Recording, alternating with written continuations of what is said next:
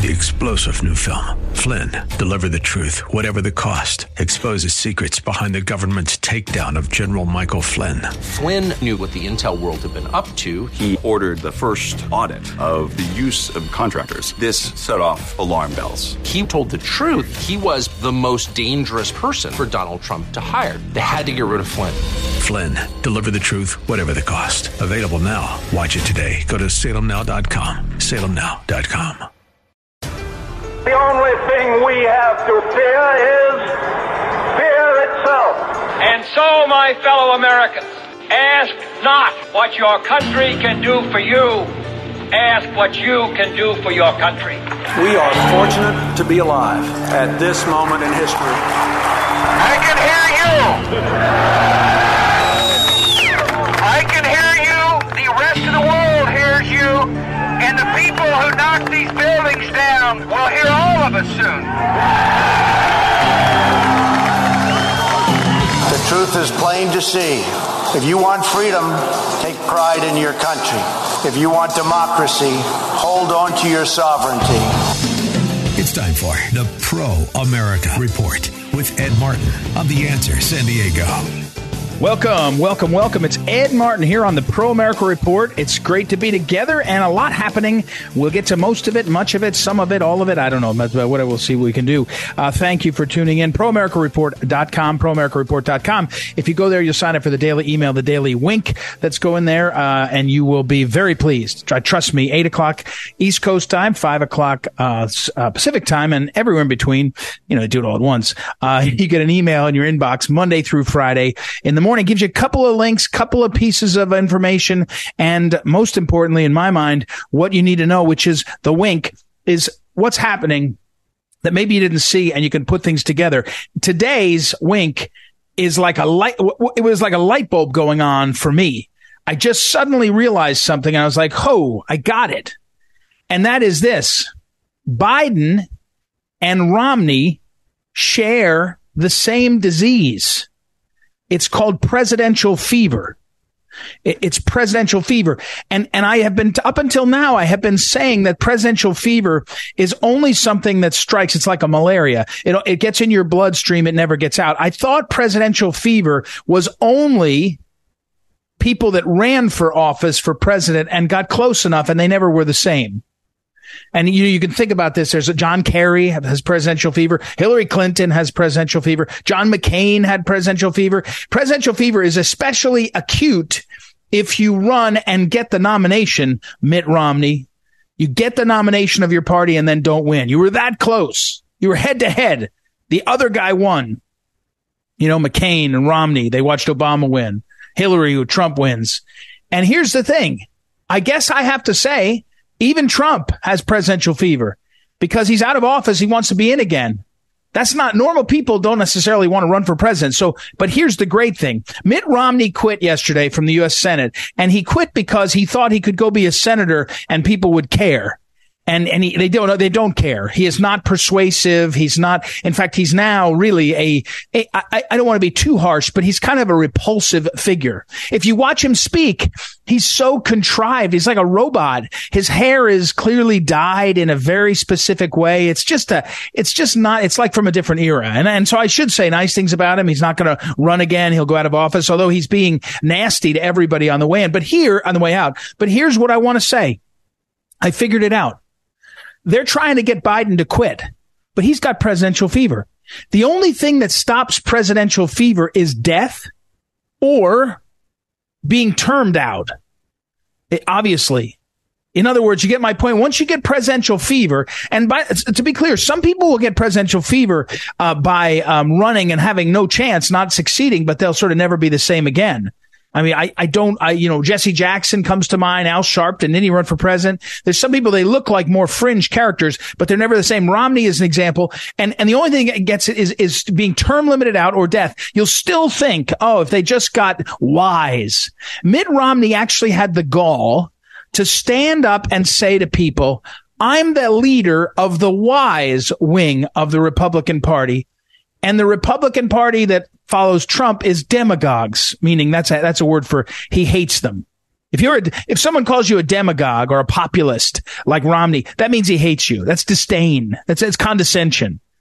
And so the best news is he's not running, so people won't associate him with the brand. The bad news is he's still going to be quoted all over the place for the next year and a half while he's still in office. And it's, but my point here is he has presidential fever.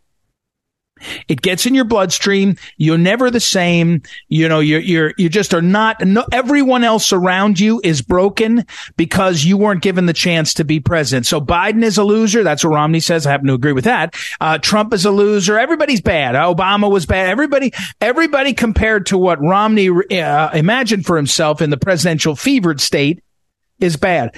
And so he's criticizing, by the way, though, Biden. And that's where it gets interesting at this point, Biden clearly should quit. I mean, he, he should be able to see, and his family should be able to see that it's just time to go. It's time to end this. But he won't do it. So why won't he do it? Well, it's presidential fever. The presidential fever is, is in him and he's saying, wait a second, I'm here. I won. I, I, I'm doing this. I can do it. Don't tell me I'm too old or tired or not good enough. I mean, if he was 60 instead of 80, some people would be saying, and I think very seriously and forcefully, you're bad at the job. It's not just that he's old. It's not just that he's really seems to have diminished. He's bad at the job. He was an okay senator in the sense that he, he didn't do much damage to himself or others. But that was it was like he was the king of that island. He was the he was the senator of that world, that that piece of his puzzle, his staff and his campaign and his his family of uh, lobbyists and uh, and uh, you know the the Biden crime family. But being president, he's not good at it. And the reason, and the, one of the ways he's not good at it is he's letting everybody else do things that should, are way outside of what's good for the country. I, and I don't think it's only because he's tired and, and addled. I do want to mention, by the way, remember the photographs like you see George W. Bush when he goes into office and then you see like just two years later how much it ages him. And the same thing with Obama, Bill Clinton. That, that job is so intense. The weight of the world is on your shoulders. It is so intense that it, it, it is heavy on everybody. So when someone says, "Oh well, you know, Obama got gray during his time, and and, and Clinton got gray and uh, looked gaunt, and uh, and and you know, uh, W. Bush aged amazingly," think of what it's doing to Biden. So my point is that, the weight of this on him at, at 80 is, is a different kind of impact, but he's not good at the job, but he's got presidential fever. And when presidential fever strikes, you, you just don't understand why anyone else sh- should or could be president. That you are the uniquely gifted one that has the ability and blah, blah, blah, and all this stuff. And that's what's going on.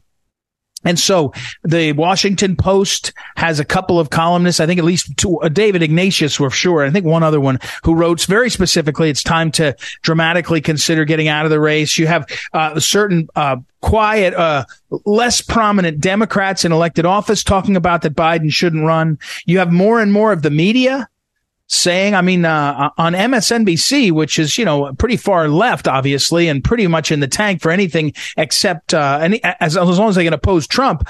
Uh, but they actually had uh, Bill Maher on, uh, on one of the programs I saw him talking, and he basically said, well, the Bidens, it's, it is total corruption. It looks terrible.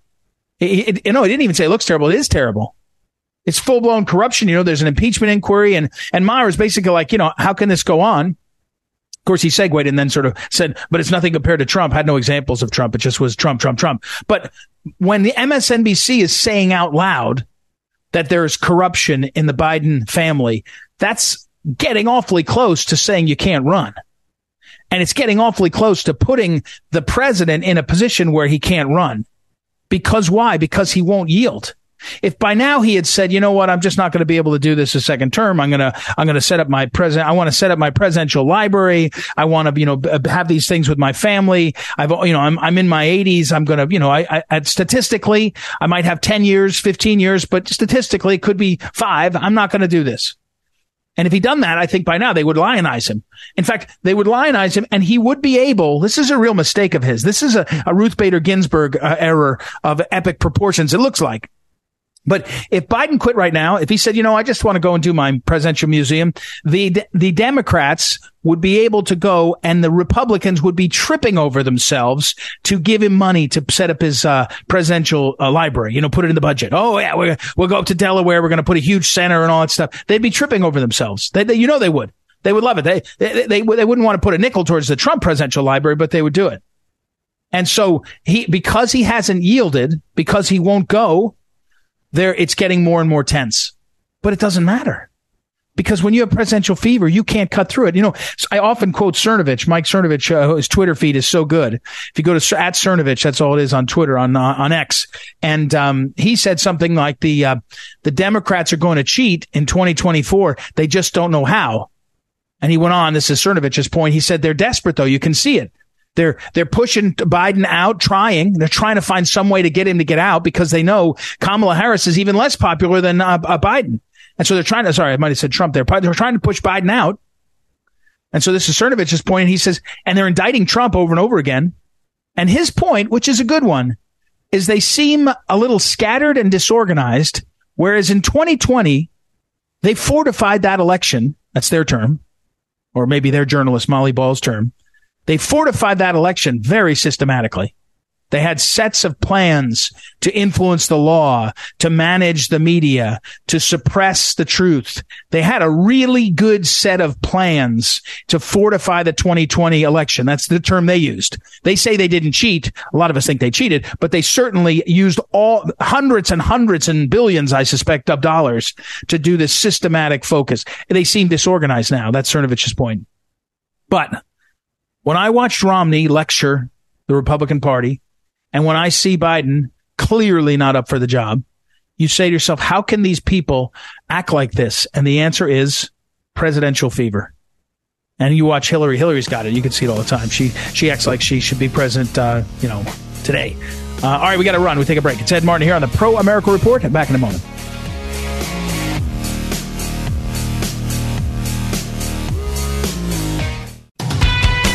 Welcome back. Welcome back. Ed Martin here on the Pro America Report. Time to talk to John Schlafly. John Schlafly, of course, writes a weekly column, the Phyllis Schlafly Report. We call it the Schlafly Report now that the late Phyllis Schlafly has uh, gone to her reward. And John and Andy Schlafly continue the weekly column available at townhall.com, uh, but also archived over at phyllisschlafly.com. Uh, this week's column, Leftist Math Doesn't Compute. So welcome back, John. How are you? Fine, Ed. Good to talk to you today. Well, good good to talk to you too. That John. Before we get to the column, uh, Ken Paxton, uh, you and I both spent some time earlier this week extolling his uh, virtue as an Attorney General of Texas who stood up to uh, the executive branch, stood up to the powers that be, et cetera. And and and we really he has been impeached in the Republican-led Texas House and Senate, the, the legislature, and he's going through the impeachment trial. I I, I know we were talking. There's not much news about it, but uh, any thoughts on in general on the topic and and underscoring? I know you're a you've been a big uh, fan uh, observer of what he has been doing. Give me give me your perspective.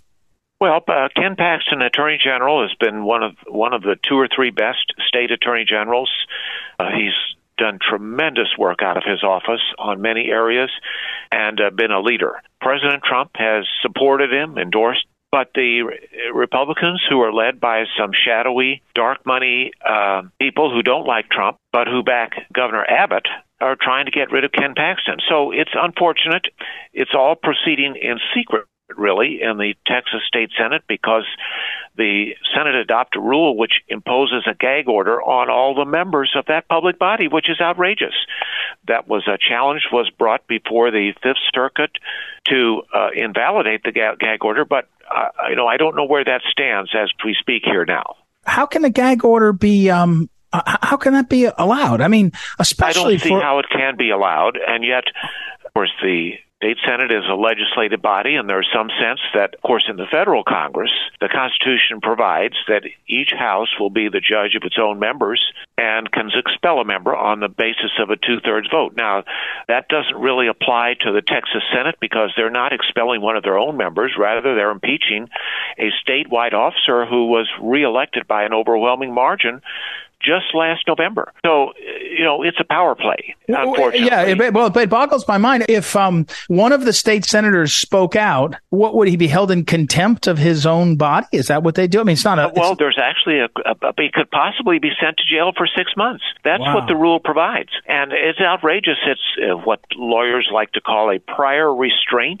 Yeah. And we're not supposed to have prior restraints under the First Amendment precedents of the U.S. Supreme Court. So we'll see what Well, the Fifth well, Circuit does with that. And especially actually on speech. It's not even. Uh, it's not like uh, you know. I, I have I have argued that Yeah. some of what you're seeing in the It's January not like burn, it's not like flag burning. You're right. It is Yeah. actual speech. actual speech. I mean, there's not a. You're not saying, "Oh, is this speech?" No, it's speech. You're just saying it's the kind you don't want. I've actually uh, thought that some of the charges in the January 6th, this um, so-called obstruction of official proceeding, eh, some of that has been is speech uh, in the sense that uh, you, you're charging for charging someone for saying something and and and, and claiming that that was a contribution to stopping a proceeding. Anyway, uh, that was so. This is. Uh, I, I. But I'm a little surprised now, John. There's at least nine, maybe ten serious Republicans uh, already that are known before they went into this. Couldn't one of them challenge it and go ahead and say, "I'm going to talk," and then get charged? I mean, I guess you just don't want to be bothered. I don't know. It, it feels to me like that might be a, a fight tab. But let's move on, John. I want to get to the column. Uh, John and Andy Schlafly's column this week. Uh, we're back to school. A lot of kids are back studying. I know my kids are back studying, and so here we are. Leftist math doesn't compute. You're telling me, John. I read the column, of course, but you're telling me uh, that the even the the wokeness got into math. Yes, and uh, of course, this is our back to school column, and of course, uh, my co-author, uh, my brother, and I both studied math and science in high school and college, and uh, so we focused on the dumbing down of math education in middle and high school. And if the students are not taught algebra before they get to high school, basically they'll never be able to have any type of a technical or STEM career. And yet, uh, this is what the schools are doing. Instead of allowing the smarter kid, the kids with aptitude for math, to move more rapidly into more advanced material, they're putting everyone in the same class. And that's called detracking, hmm. or sometimes it's called leveling. Leveling. Yeah, So I saw that all term. students, yeah. all Wow. students in the same class. That means the class will never get to the advanced math material that you need in order to have a STEM career. You got to make it possible for the kids who are brighter, let's face it, let's be honest, and have aptitude for math to progress faster in separate classes. That's the only way that we can have our technical, you know, achievement in our country. And yet the liberal ideology can't stand that. They can't stand the idea that some people, some students, uh, are able to do higher math at, at younger ages. And so therefore nobody can be allowed to do it. And that's what the schools are doing. Now there's a lawsuit that's been filed in San Francisco of all places by 50 parents in the San Francisco school district where there's a lot of children who come from the high tech industry and they're just outraged that they are not allowed to progress beyond basic math in high school. So we'll see what the school does with that, what the court does with that. Um, John, it's it's a nationwide phenomenon, and parents who realize, and uh, to be blunt about it, it's often the uh, uh, Chinese, Indian, or other Asian, Asian Americans. Yeah, yeah. who are obsessive with pushing their kids. Uh, you know, they're tiger moms, Uh-huh. and when they are the first to realize, in the canary in the coal mine, that their kids are not getting the math that they need. And so they are the leaders in the communities that have a significant number of these families. Uh, John Schlafly is our guest. The Schlafly Report is available over at uh, phyllisschlafly.com. John, your mother, the late Phyllis Schlafly, wrote a lot about education, and she re- always, she often recommended a book, Crimes of the Educators, uh, which is uh, by Alex Newman and the late Max Blumenthal. Blumenthal. In that book, you get a history of how there really seemed to be uh, an Now, intentional. now, excuse me, Ed, not Max Blumenfeld. Blumenthal. Blumenfeld. Samuel. Samuel. Oh, Samuel. Sam thank you. Oh, Simon Blum- Sam. Oh, good. I don't Sam want to mess him up. Blumenfeld. Yeah, great. Thank you. Uh, and by the way, his archive is his archive is over at um, our friend Hal Shurtleff's o- organization. But uh, I, I digress. John, that history of how reading was changed and really dumbed down the American people. And when you read it, you think "Eh, some people really seem to want that. They they, they want it. But what's the goal? I mean, you're not going to get math achievement if you do this system. There's no there's no doubt about that. If you take everyone and force them into a leveled math program, then no one is going to get better at math. Does, d- is it possible they don't see that, or maybe say it differently? Is it is it likely that they want that? Is that something people want? I, I, I don't even understand how you justify it. I guess you justify it by being woke and not realizing how stupid that is. Well, the liberal ideology is an ideology of uh, everyone has to be at the same level, and uh, you know, no one can be allowed to progress faster than anybody else. That's what what it amounts to in education, and and in order to educate the gifted kids, the talented kids, the kids who have math aptitude, they have to move more rapidly into separate classes so they can go faster into advanced material. That's got to be done. And yet liberals can't stand that. Uh, they can't stand the idea that some kids reach a brick wall in mathematics and they just can't go any farther. Now that's the reality. Now I reached that level, to be honest, but it was, but it was in about second year in college. And I reached a level in math where I, I realized I was out of my depth and couldn't go any farther. Most people who study math and science, you know, at some point you hit the brick wall. And that's okay, but you've got to be allowed to progress as far as your talents can take you in math.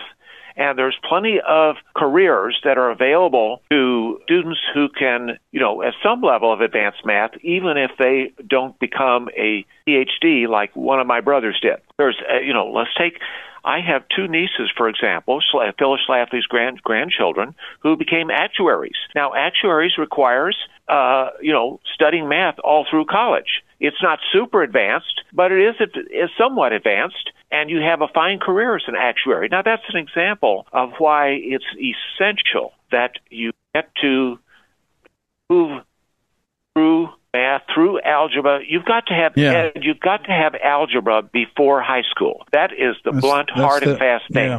You've got to teach algebra at least by the eighth grade. Better yet, the seventh grade. But by, if you wait till the ninth grade, it's too late, oh and that's reality. You know, I should say I'm the late sorry. Phyllis, late Phyllis Schlafly used to say, and uh, and and she I, she had a principle that she, I think she said all of her ch- children need to be engineers. I know, uh, uh, at least I know John is and Andy are, and it's you you say it like that, John. You got to get your maths down here. Uh, I agree with you, and uh, the idea that the system, uh, our education system, is failing on that uh, is truly insane. It's insane. We're up against a, a hard stop. I got to run. John Schlafly, everybody, over at phyllisschlafly.com. He and Andy Schlafly write the weekly column. We'll take a break and be right back. Ed Martin here on the Pro America Report. Back in a moment.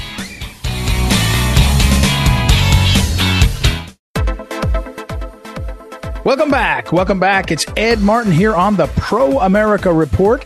It is, uh, I, I, tell my listeners, Dr. Lieberman, that uh, some of the most uh, fun uh, that I have is off the air. I should turn on the mic. Uh, Dr. Carole Lieberman is our next guest. Uh, she's sort of well known. Her tagline is America's psychiatrist. She's the host of Dr. Carole's Couch on voice of voiceamerica.com. And she also does the Terrorist Therapist podcast, forensic psychiatrist and expert witness. She's written written four books, uh, and she's uh, well known. We were talking that she uh, was uh, years ago had Phyllis Schlafly, the late Phyllis Schlafly, my boss, on her show. So welcome, Dr. Lieberman. How are you today? Thank you so much. Fine, thank you. So before the the tagline uh, that someone sent me, the headline someone sent me to have you on to talk about who's more dangerous, the FBI or the Taliban. Now, as a psychiatrist, let me ask it a different way. It doesn't matter who's actually more dangerous. It's how we feel about them, right? And I think the real, the real problem is I, I don't think most of us, and I'm, you know, I, I, put myself in this category. I don't wake up and think about the Taliban every morning. Thankfully, I think we've gotten, but I do feel, and I don't feel afraid, I do feel like the FBI is, is out of control. That's how I feel. And that's common. How, what, what's going on here? Well, you know, it's been a shift. Um, I mean, certainly closer to 9 11, we were oh, more yeah. Afraid of the Taliban. I mean, and we were more conscious of it. Uh, you know, it was in our mind more. Um, but as time has gone by and as Biden, as we have the Obama Biden White House, you know, yes, the FBI, the CIA, all of those guys are more, we should be more, well, well, here's the thing. I mean, we're more aware of them and aware that we should be afraid of them, unfortunately. Mm-hmm. But, um, one thing is that I, I've been talking about, well, I talk about a lot, including on my podcast, um, how people are, in, Americans are complacent about terrorism. The Taliban, Al Qaeda, ISIS, And they don't really think about that and, and aren't fearful of that when in fact, um, that does represent a tremendous threat as well.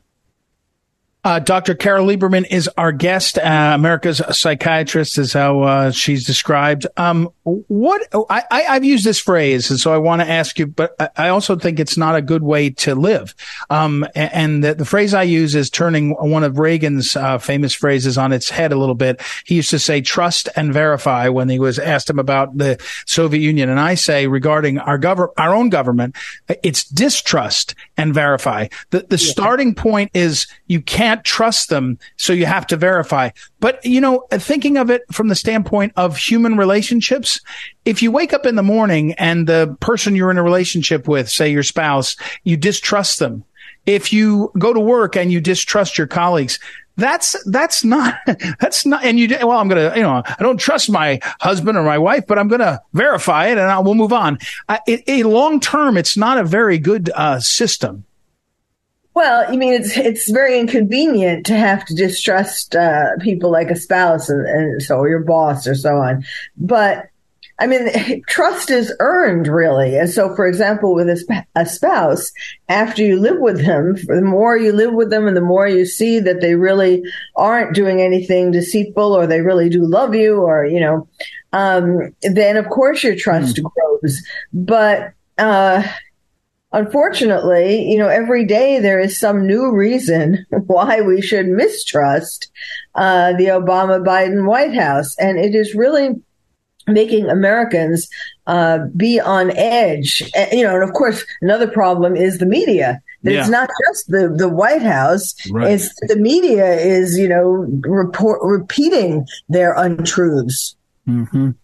Um, Dr. Carole uh, Lieberman, our guest, uh, voiceamerica.com is where one of her shows is. I'm looking at the link, Dr. Carole's couch. Um, so that's right. And so now that's excellent. Thank you. Uh, so I tell people, I, refer to, I, am like, I, I'm, I think I'm in therapy right now. I'm, I'm unloading all my things to you, Dr. Carole. Um, I think that, uh, I talk about the narrative machine. The narrative machine in this country right now is big government, which is, is actively feeding along with big tech and big media, and they're and they're uh, uh, brainwashing the the public. They're feeding us a narrative, and many, many, many people, most of us, I'll put myself in there, are have a hard time uh, refusing and and uh, and and get uh, getting confused. They just get the narrative and the, and the narrative and and so you have and it's not just the major ones. Russia, Russia, Russia is easy. It's it's in general. And and I'll give you one example.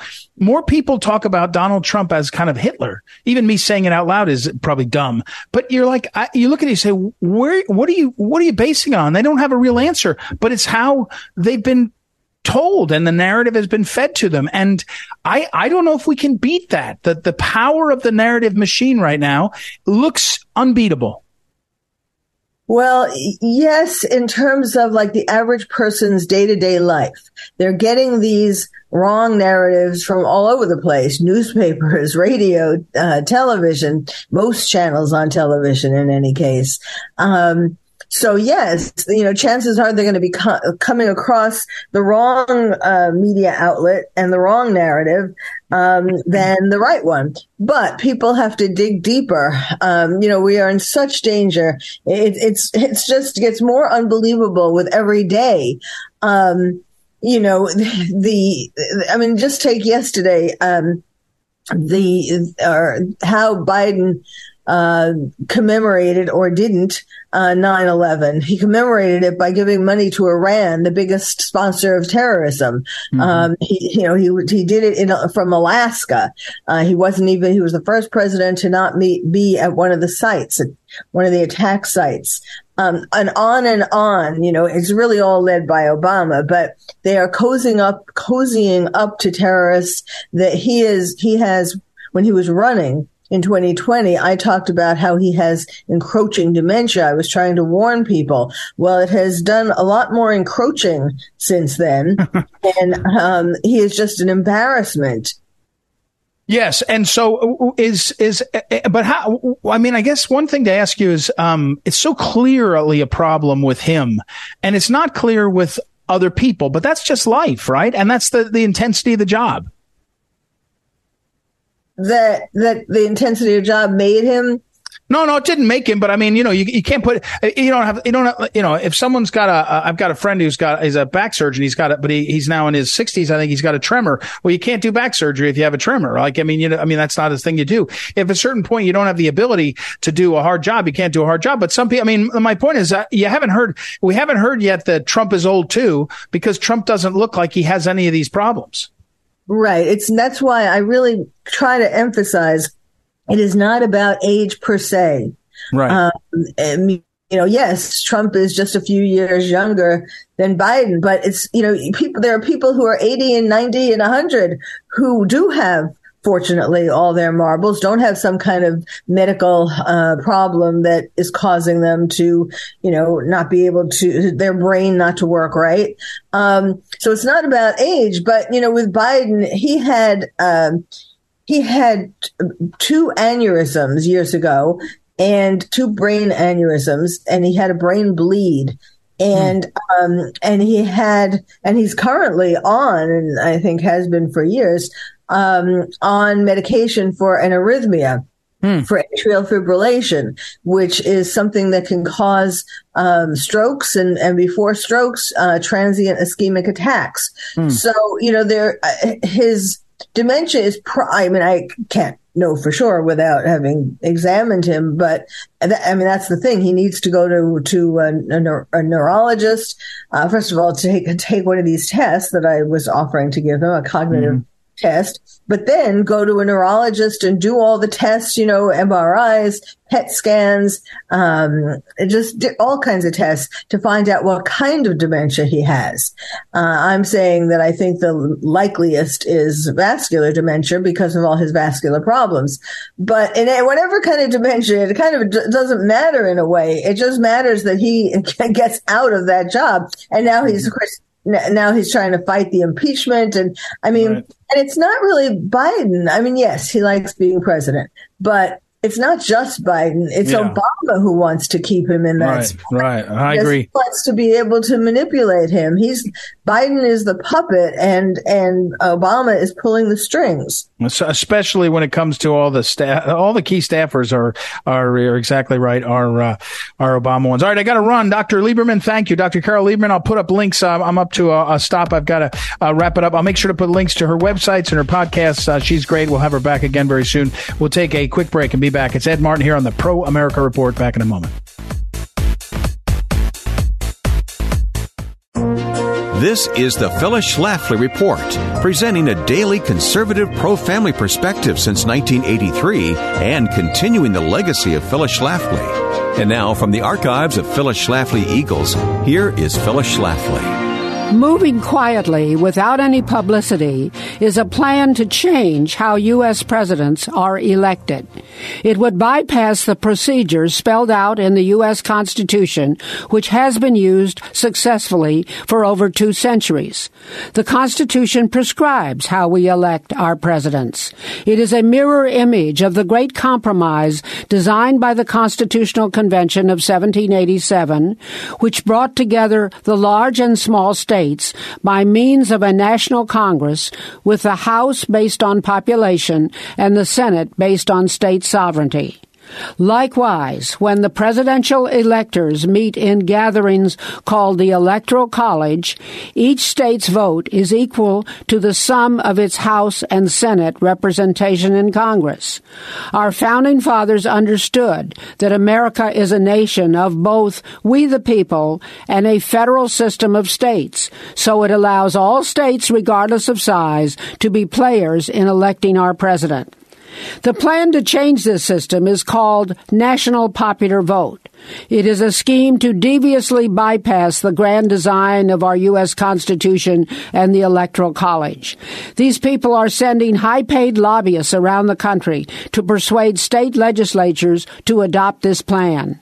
These lobbyists are trying to get state legislatures to enact identical laws requiring their own state's presidential electors to ignore the winner of their own state's presidential election and instead cast all their state's votes for the candidate whom the politicians estimate received the most popular votes nationwide.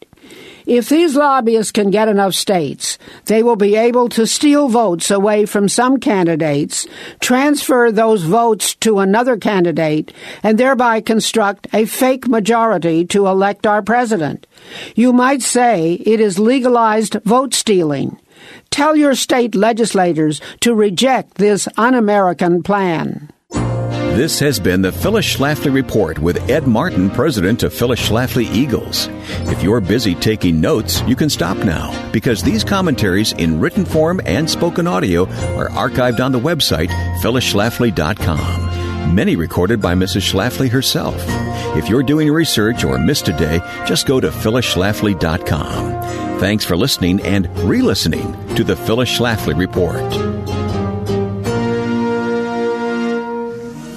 Welcome back. Welcome back. Ed Martin here on the Pro America Report. Hey, we've got to check in on an issue, and um, I almost feel funny about this. I'm going to tell you, and I'm going to laugh as I'm saying it. Uh, my my old reliable is Todd Bensman when it comes to immigration, and you should rely on that too. He's the senior national security fellow at the Center for Immigration Studies. He's a real star. He's really talented. He's my friend now. He's written two books on the subject. He's just amazing, and I, he's who tells me what for and how to understand the border. I, I don't uh, shy away from. I don't uh, depart from that when I see something about national security, I, I ask him, right? I, I have him on this show quite frequently. So, you know, if you, if you're listening to Ed Martin's Pro America report, you're going to get an update from the border and from the, on the issues of immigration. It's always from Todd Bensman at Todd, at Bensman Todd on Twitter. Todd, ToddBensman.com is his website. I know all those by heart because I rely on him so much. So I feel a little funny. There's another guy that does a lot of work on the border, Bill Melugin. He's at Fox, uh, Fox News, Fox News Channel. And so I, I don't want to, don't tell Todd if you, if you talk to him that I'm quoting Bill. Uh, but I do watch Bill's Twitter feed. He's also down at the border.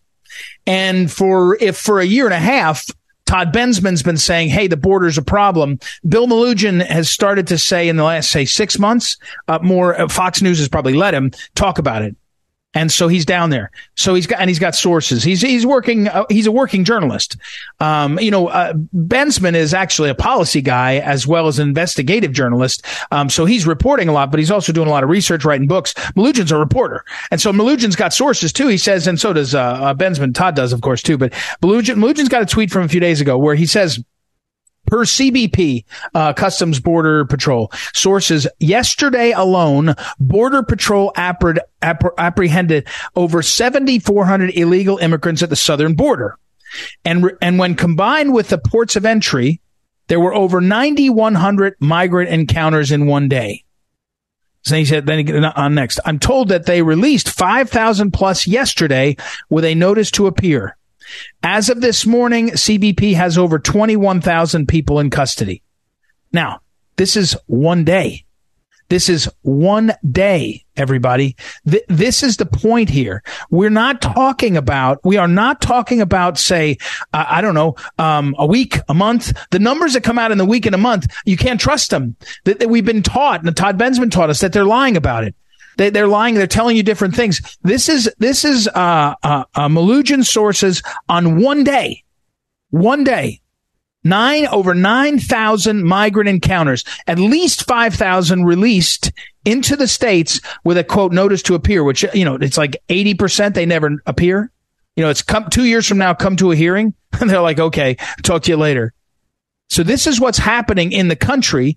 This is what's happening at our border, and it's an onslaught. Now it gets even more interesting because, uh, in terms of the the uh, uh, who's understanding, I would tell you that Bensman and the Center for Immigration Studies has been slogging in the fields on this issue. I often ask him. One of my questions to Todd is, "Hey, why don't people cover this?" And he's always like, "Well, you know, I don't know. I'm hoping the more cover." Well, now more are covering it. More people are paying attention. Melugin's tweet on Twitter has gotten 14.2 million views. 14.2 million views. And here's the kicker. The reason why it's so high. It was retweeted early on Thursday by Elon Musk. And Elon Musk's question was, is the public aware of the scale of the issue? And now it's exploded. My point here is the, the, the, the months and months, years of toiling that Todd Bensman and others have done, and we've done our part in the Pro America report, is going to yield fruit now. And you may not see the straight line. You may not say, oh, there it is. Uh, Elon Musk is asking, is the public aware of the scale of the issue? That's because you guys kept this issue alive. Ah, no one's going to ever give us that credit. No one's going to ever give us that credit exactly. But here's the thing. The, the reality is that's what's happening. The reality is that's the, um, the, the chain of, uh, events, the course of events, um, that has happened that got us to this point. So but I don't really care how we got here. I don't think Todd Bensman cares. Uh, he likes to sell his book and he likes to, but he's, he could make a lot more money doing a lot of other things. He's so talented. He's doing the things that he believes in. And so uh, neither one of us is saying, Oh, we're, we were waiting for someone to do a parade that said Bensman was right. And here was one of the followers along the way. No, what we need is for the country, for the country to survive. We need, we need to have people understand what's going on. We need to have people be aware of what is going on. That that is that is um the breakthrough here. That's the breakthrough that's so important that I hope is going to continue. Um, I hope that's going to become a part of what is uh, is happening, broadly speaking, because we've got to get more eyes on this and on the issue. And when we do, as uh, Musk doesn't have to say, is the public when he says is the public aware, he doesn't have to say the next line, which is when the public's aware, they are going to be upset. When the public realizes the scope of this issue, they are going to be upset. They are going to have a reaction to it. They are going to have a significant reaction and hopefully you know, you take the Daniel uh, DeCavalcante illegal immigrant who um, killed his girlfriend, escaped from jail, and was uh, uh, for a day or two uh, uh, driving the people of Pennsylvania crazy because he was on the run. You, get a couple more of these. We're putting these together in a way that people don't have to overthink what's happening. They know the policy of open border is chaos for our community. They see it and they feel it. And that's a big deal. That's a breakthrough.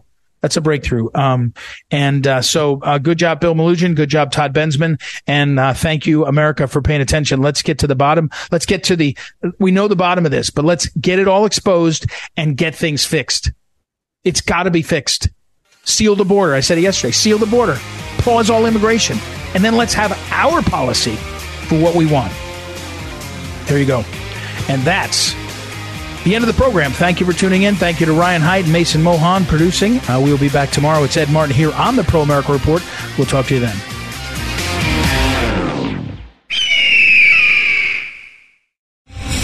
Star general Michael J. Flynn, head of the Pentagon Intelligence Agency, knew all the government's dirty secrets. He was one of the most respected generals in the military. Flynn knew what the intel world had been up to, he understood its funding. He ordered the first audit of the use of contractors. This set off alarm bells.